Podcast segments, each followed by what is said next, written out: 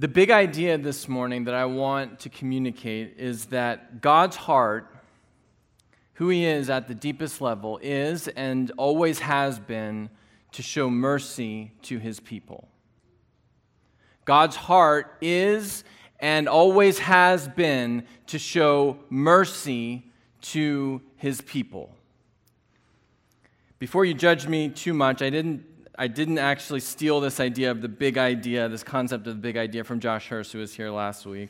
I had already planned to use that, and then he he uh, swooped in and uh, and used it. So why why did I, I want to have a big idea this morning? Because we have the youth with us this morning, we have the kids in the service this morning, and I really want you guys to track with me through this message, because I want you to, to get a glimpse, I want all of us to get a glimpse of who God is, who what God's heart is for his people.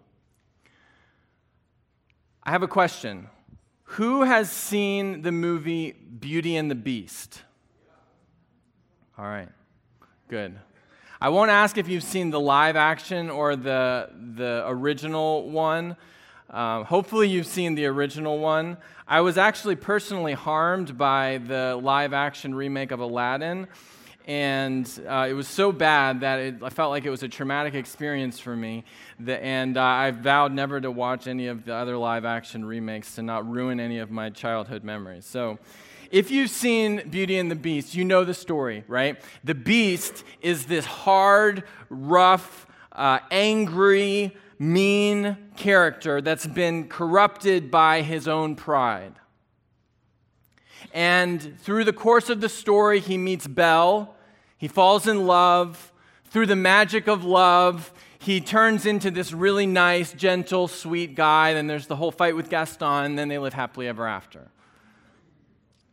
Last, in my last message, I used an illustration at the beginning uh, that was intended to be a comparison. It was, it was intended to, to be similar to the point that I wanted to make. This morning, I'm using an illustration that is a contrast. Beauty and the Beast is absolutely nothing like the way that God is described in the Bible. Here's what I mean. A lot of people believe that the God of the Old Testament was kind of like the beast in Beauty and the Beast. He was mean, hard, full of kind of wrath and judgment. And then Jesus comes along and suddenly God becomes nice. He becomes kind. He becomes loving. What I want to show you this morning is that that could not be farther from the truth. But see, the problem is that ever since the Garden of Eden, ever since Adam and Eve believed lies about that Satan told them about who God was, to question his goodness and his love for them, those lies have continued to poison our hearts and our minds to this day. And so our natural thoughts, our natural inclination is always to view God not as he truly is, not as he as good as he is, not as truly loving as he is, but as mean, as hard, as uh, someone who is inclined towards rejecting us and judging us. Dane Ortlund, in his book, uh, The Gentle and Lowly, which I would highly recommend, says the Christian life, from one angle, is the long journey of letting our natural assumptions about who God is fall away, being slowly replaced with God's own insistence on who he is. He goes on to say, the Christian life is a lifelong shedding of tepid thoughts about the goodness of God. Tepid means small, weak, puny thoughts about God's goodness. Using Psalm one oh three and a few other passages from the Old Testament, we are going to look at how God describes himself. And we're going to let his own words about himself chip away at the small thoughts that we naturally have about his goodness. Let's pray. Father, I pray that you would open our eyes to see glorious things from your word this morning. I pray that you would, by your word and your the work of your Spirit, you would chip away at the small thoughts, the lies that we have believed about who you are, and that we would see you for who you desire to be known as. In Jesus' name, amen. I said at the beginning that the big idea this morning is that God's heart for his people is, is and always has been to show them mercy. And I want to look using this psalm at three aspects of God's mercy. The first is the source of God's mercy. The second is the scope of God's mercy. And third is the justice of God's mercy. Let's look first at the source of God's mercy. If you have your Bibles, you can turn to Psalm one oh three, and we're going to look at verses six through nine. It says, "The Lord works righteousness and justice for all who are oppressed. He made known his ways to Moses, his acts to the people of Israel. The Lord is merciful and gracious, slow to anger, and abounding in steadfast love. He will not always chide, nor will he keep his anger forever." It may not be immediately obvious from this section of Psalm one oh three, but it's actually, this is intended to transport us back to a very important moment in the history of Israel. The people of Israel have just been delivered from the oppression of Egypt. That's likely at least part of what David has in mind here when he says God works righteousness and justice for all who are oppressed. God has delivered his people. He saw the oppression and the, the abuse that his people were under in Egypt. He had compassion on them, and he rescued them out of Egypt. You know that story. Now the people of Israel have come to Mount Sinai, and God is giving them his law. And Moses goes up on the mountain, he gets the Ten Commandments, and while he's gone, the people become impatient, and they get scared, and they make a golden calf. You know that story too. Generally, when you make idols in the Bible, it doesn't go well. And in real life too. Moses comes down, he's angry, he destroys the tablets, God is even more angry. And he he says something to the people of Israel. He says, I'm, I'm fed up with you guys. You go ahead into the land. I'm going to still give you the land because I promised to do that, but I'm not going with you. And this is devastating for the people of Israel. And it starts a very significant discourse in between Moses and God, where Moses is interceding on behalf of the people and pleading that God would stay with him, that he wouldn't leave them, that he would keep his presence with them. So take note of verse seven. He made his no- ways known to Moses. Now, you don't have to jump here because we'll show it on the screen, but I want you to, uh, we're going to jump to Exodus thirty-three, verses thirteen. Moses, as he's talking to God, says, "Now, therefore, if I have found favor in your sight, please show me your ways." You see the connection here. Moses goes on in verse eighteen to make an even bolder request of God. He says, "Show me your glory." And God responds in verse nineteen, "I will cause all my goodness to pass before you and will proclaim before you my name." Now, I want to pause here for just one minute. If if I asked you when you first walked in this morning to, to describe in one word the glory of God, my guess is most of us would not use the word, choose the word goodness. Maybe power, maybe greatness, maybe holiness. I probably wouldn't choose goodness if I had to encapsulate God's glory in one word. But this is already a hint that something is happening here that we don't expect. So let's continue. God tells Moses to go back up to Mount Sinai, back up onto the mountain, and he's going to hide him in a kind of a, a protected section of the rocks of the mountain. He's going to cover him with his hand, and he's going to pass by him and proclaim his name. He covers Moses with his hand because his glory is so powerful that if Moses saw it, he would be totally destroyed. So Moses goes up to the mountain. He hides in the rock. God covers him over and passes by him and proclaims his name. Exodus thirty-four six. He says, "The Lord, the Lord." This is the name we talked about last week. The sacred name of God, the holy name of God, the name that is so, uh, so revered by the nation of Israel that they won't even speak it aloud. God proclaims his name twice, And then he says this, a God merciful and gracious, slow to anger, and abounding in steadfast love and faithfulness, keeping steadfast love for thousands, forgiving iniquities and transgressions and sin, but who will by no means clear the guilty, visiting the iniquity of the fathers on the children and children's children to the third and fourth generation. The first words out of God's mouth when he declares his name are that he is merciful and gracious. And then he goes on to explain and elaborate just how merciful and gracious he is. This is such a significant moment in the whole arc of kind of redemptive history that basically every theologian who's that you've ever heard of, and probably everyone that you haven't, has said something about it. And so I just wanted you to hear a few uh, quotes from what some of the greatest theologians in history have said about this. For this first quote, we're actually going to play a fun game. I'm going to use a quote from John Owen, who is certainly one of the greatest Puritan theologians of all time, and also notoriously one of the hardest to understand. So I thought, with all the kids here this morning, let me pick the most complicated and difficult to understand quote. So here's the game. If you're still with me at the end of this quote, if you're still tracking with me, raise your hand and you will win a free air high five. All right? Here we go. This is John Owen.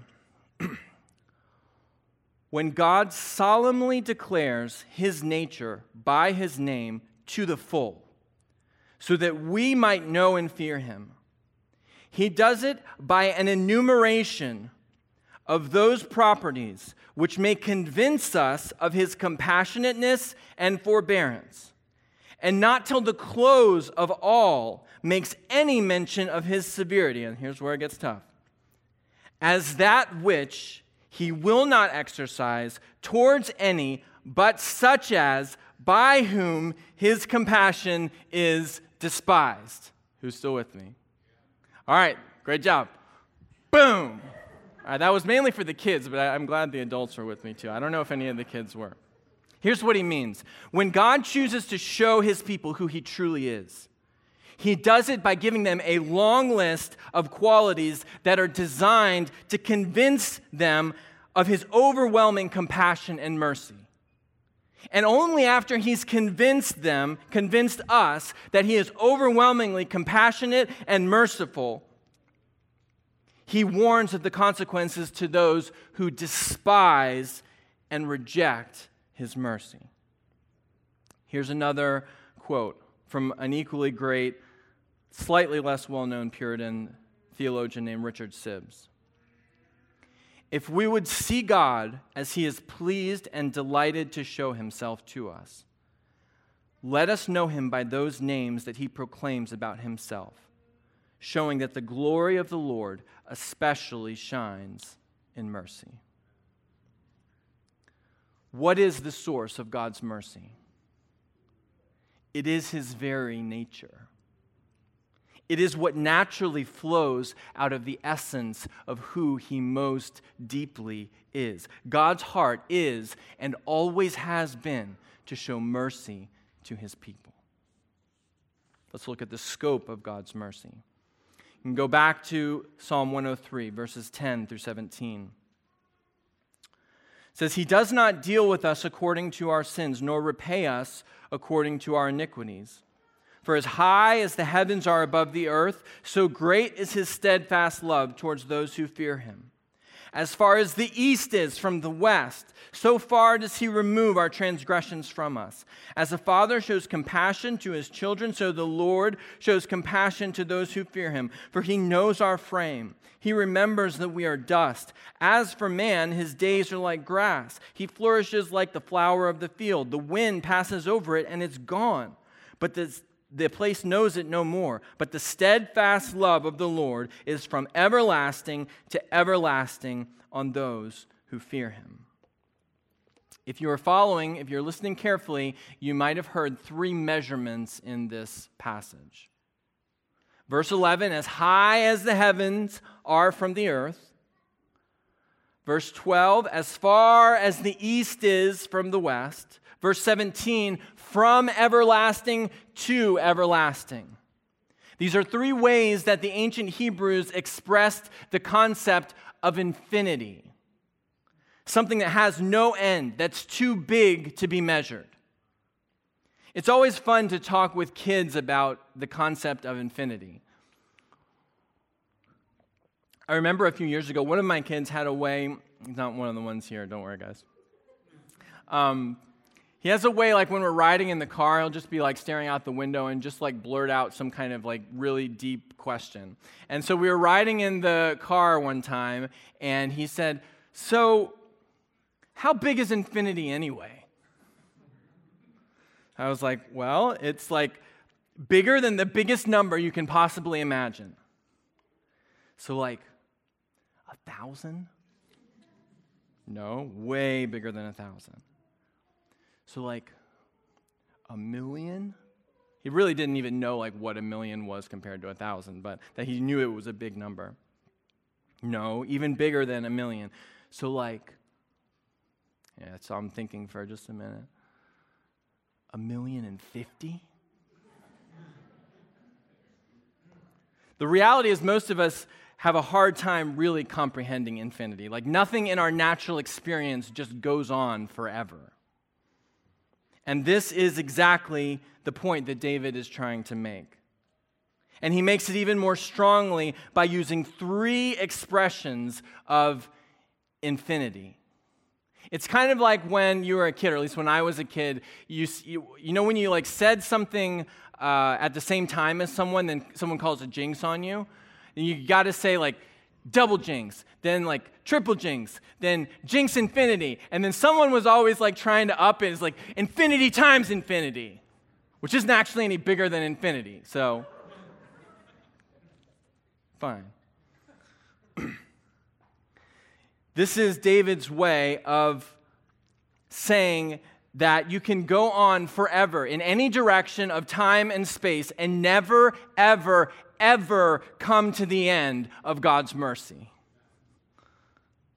For those who accept God's free gift of salvation, who receive him as he desires to be known, you step into a stream of mercy that never, ever, ever runs dry. And friends, we need to be reminded of this for all of the reasons that we talked about last week and that we talked about at the beginning of this message. Sin makes us forget God's benefits. He makes us forget, sin makes us forget who God truly is at his deepest level. If you hold your thumb up close enough to your eye, you can, like that, um, you can actually block out the sun. If you hold it up, I wouldn't recommend doing it, especially kids, like you're not supposed to look at the sun, but you could do it. If you hold your thumb up close enough, you can block out the sun. Now, I have an important science question for the kids. You can just yell out the answer. Which is bigger, your thumb or the sun? Good, yes. Right answer. The future is bright.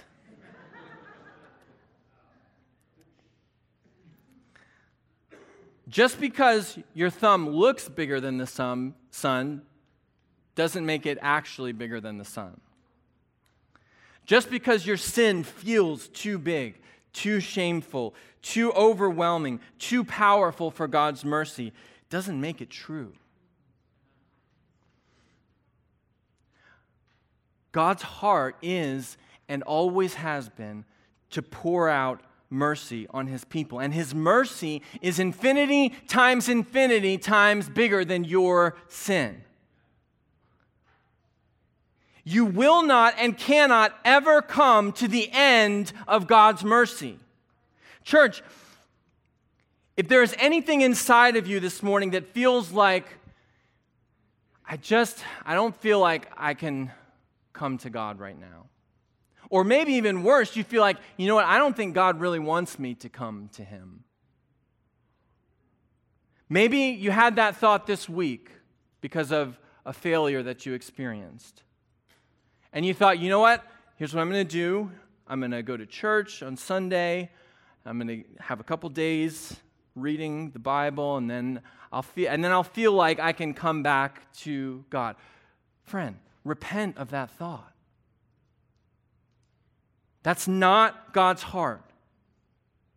God's heart is and always has been to pour out mercy on you. And not only does God love to show mercy, at, it's part of the deepest level of who He is. He has an infinite amount of mercy to give. It's like, I want you to imagine that you really, really, really loved ice cream. But you only had one little pint of ice cream to eat a year. You have a problem, right? The amount of ice cream that you have doesn't match the amount that you love ice cream. It's not the way it is with God. He loves to show mercy, and He has an infinite amount of it to give. He just keeps pouring it out, pouring it out, dumping it out as much and as often as we will receive it. Church, praise Him.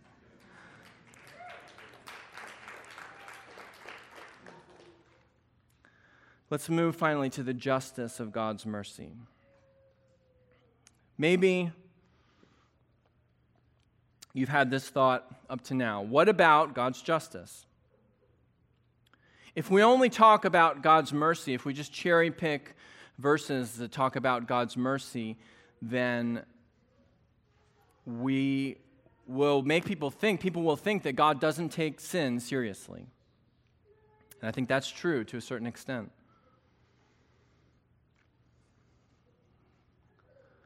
The overwhelming reality of God's mercy does not mean, it's not the same thing as Him being lenient towards sin. We saw that in Exodus thirty-four. God says, after enumerating the long list of His compassionate attributes, He says, I will by no means clear the guilty. The Bible talks a lot about God's justice and judgment, and so we need to understand how God's justice and His mercy fit together. There are two places that justice shows up in this passage. If you go back to Psalm one oh three, verse six, we see justice here. It says that God works righteousness and justice for all who are oppressed. Here we see God's justice expressed for the benefit of of us, to uh, the benefit of those who are oppressed. God cares about injustice in the world. He cares about all of it. That's why it says He works righteousness and justice for all who are oppressed. He cares about the unborn.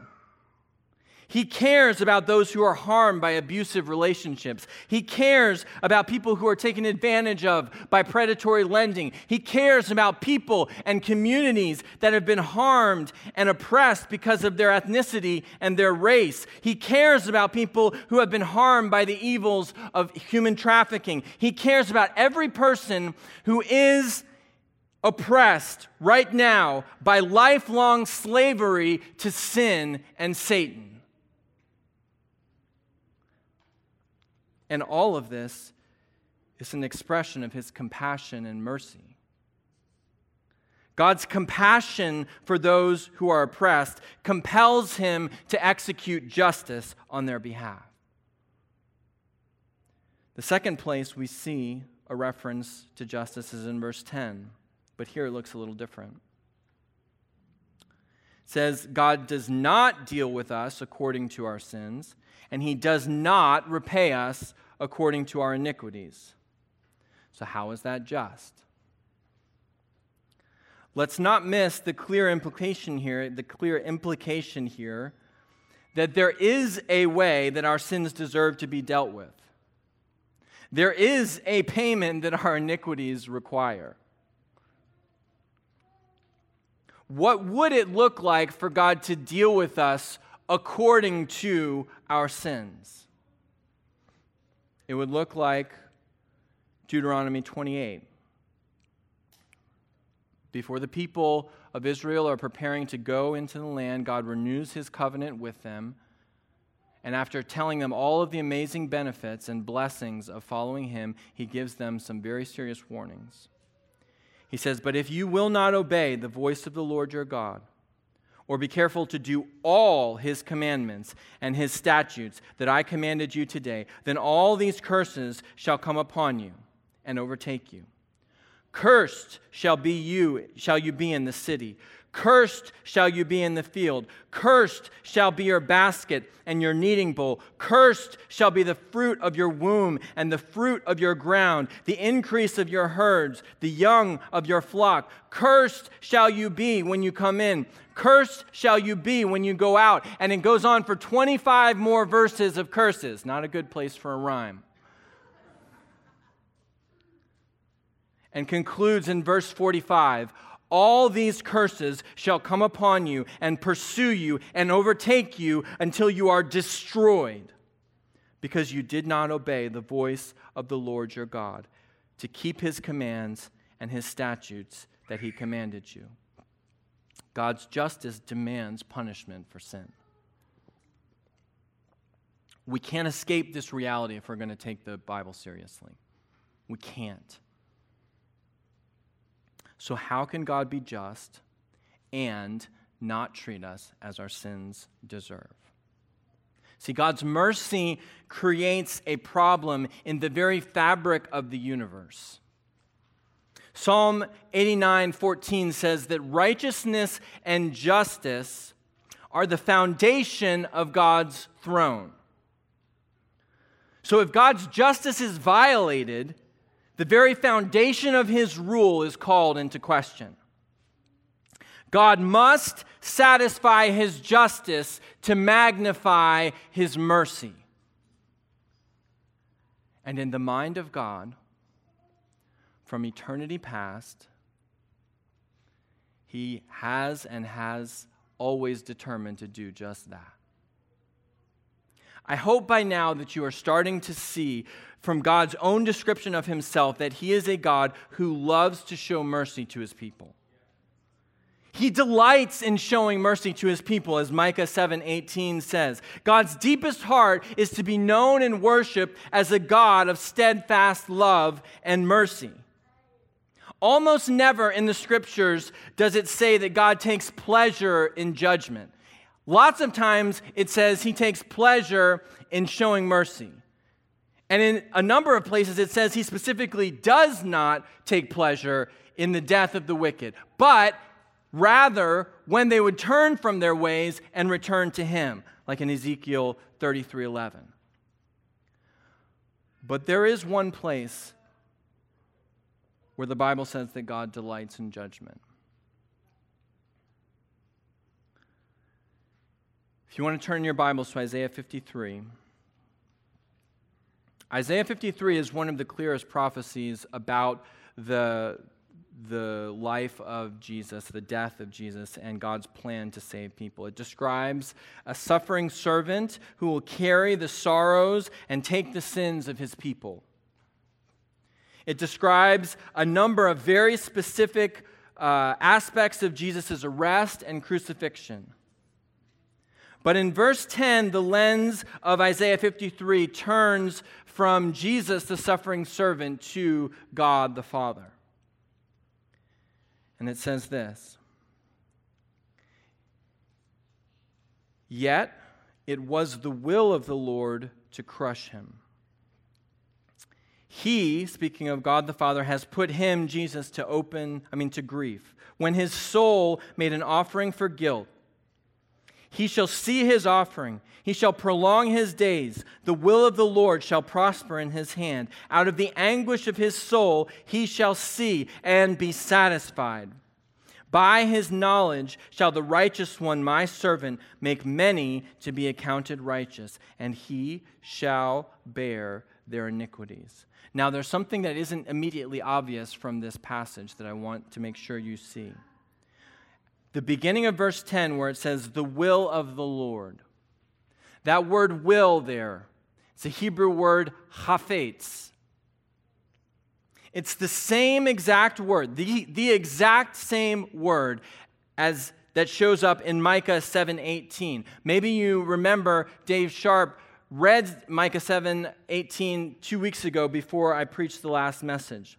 It said, "Who is a God like you, pardoning iniquity and passing over transgression for the remnant of his inheritance? He does not retain his anger forever because he delights in steadfast love." That word "delights" there is the same exact word that's used here in Isaiah fifty-three that's translated in the E S V as "will." Some translations go as far as to say it pleased the Lord to crush him. We could rightly translate this, "It delighted the Lord to crush him."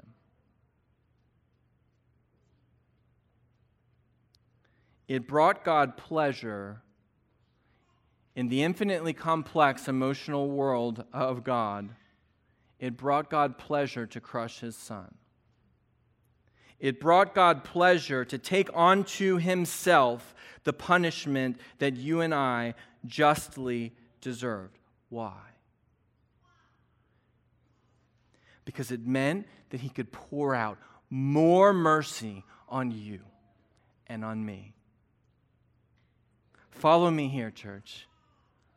God's heart is and always has been to show mercy to his people. He has infinite stores of mercy ready to be poured out. The only thing restraining him from pouring out a deluge of mercy on anyone who would receive it are the righteous requirements of his justice, which he has fully satisfied once and for all in the cross of Jesus Christ. The dam is broken. The floodgates are open, and there is nothing standing in God's way from pouring out his lavish, infinite, overwhelming mercy on anyone and everyone who would receive it. Church, if that doesn't stir your heart with a fresh affection and for worship and worship for God this morning, I'm just I pray that, that God's Spirit would cause this truth to come alive in a fresh way. You will never be as happy or as holy as you are when you are overwhelmed with the reality of God's mercy in your life. The idea that a greater awareness of God's mercy would cause us to sin is simply not true. That's not the way that it works. We don't sin because of an excess understanding of God's mercy. We sin because of a deficiency in our understanding of God's mercy. Jesus said it this way: "Those who have been forgiven much, love much." In other words, those who are most aware of God's mercy in their lives will be the ones who most live lives of loving obedience to him. You will always, always, always do more out of the knowledge that you are loved and forgiven than you ever will trying to be loved and forgiven. I'm going to ask the band to return. We need to be reminded of these truths, church. I think if we're honest, all of us drift into seeing God as primarily angry or disappointed with us. It's not God's heart. And before we move to worship, I just want to briefly address anyone who would say that maybe you haven't come into a relationship with this God that we've been talking about this morning. You don't personally know the God that I've described. My prayer and, and strong desire for this message was that there would be people who come to see, maybe for the first time, who God truly is, who he desires to be known as. And if that's you, if there's something inside of you that has was stirred up this morning and you feel like, I want to know more, I want to understand more about this God, I'll be here right at the front, at the at the end, and I'd love to talk to you. Or if there's someone that you came with that you'd feel more comfortable talking with, please don't miss the opportunity that you have right now, that God is offering to you. If you are here this morning, if you're hearing this message, it's because God's heart, his deep desire, is to pour out his mercy on you, to amaze you with the incredible benefits that we talked about two weeks ago. There is a God who is ready to forgive all of your sin, who is ready to heal all of your diseases, who's ready to redeem your life from destruction, who's ready to crown you with steadfast love and satisfy you with good now and forever. And all you have to do is receive it. Let's pray.